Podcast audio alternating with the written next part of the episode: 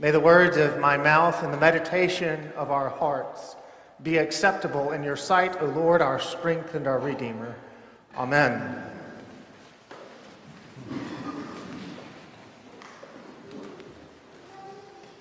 Today, on All Saints Sunday, we read some of the most famous words that ever came out of Jesus' mouth, often called the Beatitudes. These words are the introduction to his Sermon on the Mount. In these blessings, we hear the countercultural message of the gospel. In what world are the poor, the sorrowful, the hungry blessed? In what world do we celebrate the merciful, the peacemakers, the pure in heart? In what world are the persecuted and the hated lifted up in a positive way? The answer is simple. The world Jesus is creating through his life, death, and resurrection, the kingdom of heaven. The kingdom of heaven is populated by the poor, the sorrowful, the hungry, the meek, and those who come to their aid, who we call the merciful, the peacemakers, and the pure in heart. And the people who come to the aid of these, uh, of the least and the last and the lost, do so without considering the circumstances, without considering the consequences. They do so in the face of persecution and the possibility of ill repute. The kingdom of heaven is a world that is set in stark contrast to the world we often find ourselves living in today. The beatitudes that uh, of the world that we often live in sound and look quite different than the world that Jesus wants us to be a part of with the help of a book entitled Death by Suburb How to Keep the Suburbs from Killing Your Soul, I'd like to offer uh, the Beatitudes of the world that most of us live in today. Blessed are those who are in control of their life, for they don't have to rely on the help of others. Blessed are those who find their value in the sum of what they do and what they have because they own or control their own identity. Blessed are those who keep up with the Joneses, for they always fit in. Blessed are those who make life easier, for they don't have to do anything hard. Blessed are those who make their mark in this world, for they will be immortalized. Blessed are those who are always right, no matter what, for they are never wrong. Blessed are those who seek friendships with those who can help their social standing for they can rise to the top. And my favorite, blessed are those who are busy, for they are very important. I probably am most guilty of the last one. In the before mentioned book, the author quotes a sociologist who says, The space around us sets up patterns that condition our behavior. The book's author goes on to say that the living pattern, the, the living patterns of the good life, or the suburban life, affect me more than I know. Yet that same environmental factor that numbs me to God also holds out great promise. I don't need to escape the suburbs, I simply need to find Jesus here, which is what we're trying to do today, right? Even the most faithful among us have a hard time escaping the torrid currents of the suburban life. And I'm no exception. Most weeks I feel flooded by all there is to do. And when we do have free time, when we do have a free morning, when we do have a free evening, dragging our children or ourselves to church might be the last thing we want to do, even though we know it might be the best thing we can do for our soul. In his book, uh, Goetz, the name of the author, uh, Dave Goetz, I believe, suggests that the pattern of suburban life often leaves its residents bloated uh, in, in, my word, words, we're, we are prone to consume too many cheap carbs, too much, put too much salt in our diet, which constricts our arteries and makes us weak, makes our hearts weak for God. Uh, much of the stuff we do looks good on the outside, tastes good, but leaves us empty, ultimately leaving us lethargic, sluggish. Now, if you look at the biographies of the saints that the church has canonized, uh, you will find that a lot of them uh, simply denounced the material possessions of this world. They found a place in the desert and set up a monastery, um, which sometimes sounds kind of nice. Um, uh, some of the most notable to do this are St. Francis, uh, St. Clare of Assisi. You might have heard of Benedict, where we get the Benedictine rule of life.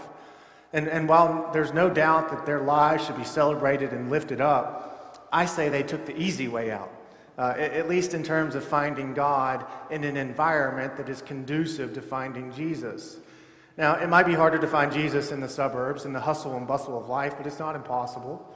Uh, in his book, Goetz suggests uh, several disciplines which are inspired by the saints to help us stay spiritually grounded in a world that is draining us uh, for all we're worth.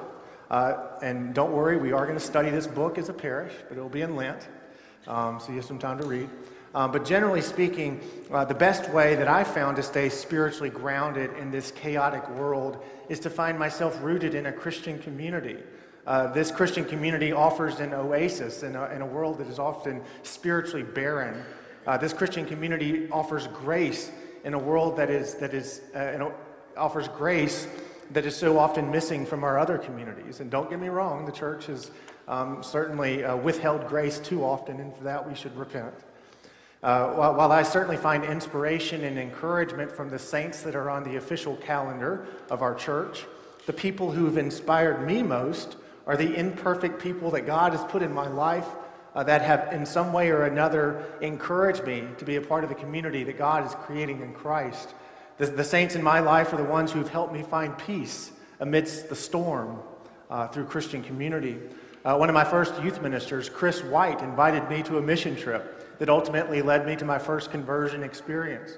Uh, one of my peers, Tori Bowman, would not take no for an answer and literally dragged me to diocesan convention for youth and the rest is history.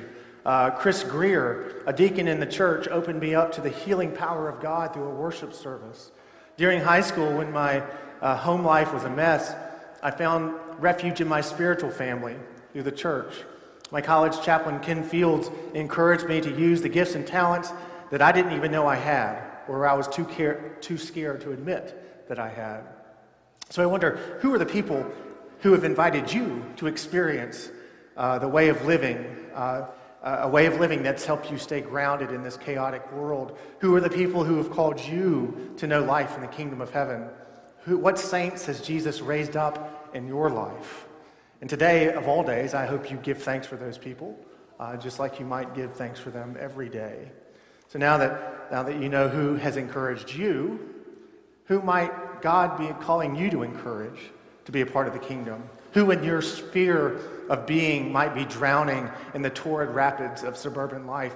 Who in your life needs to know their blessing?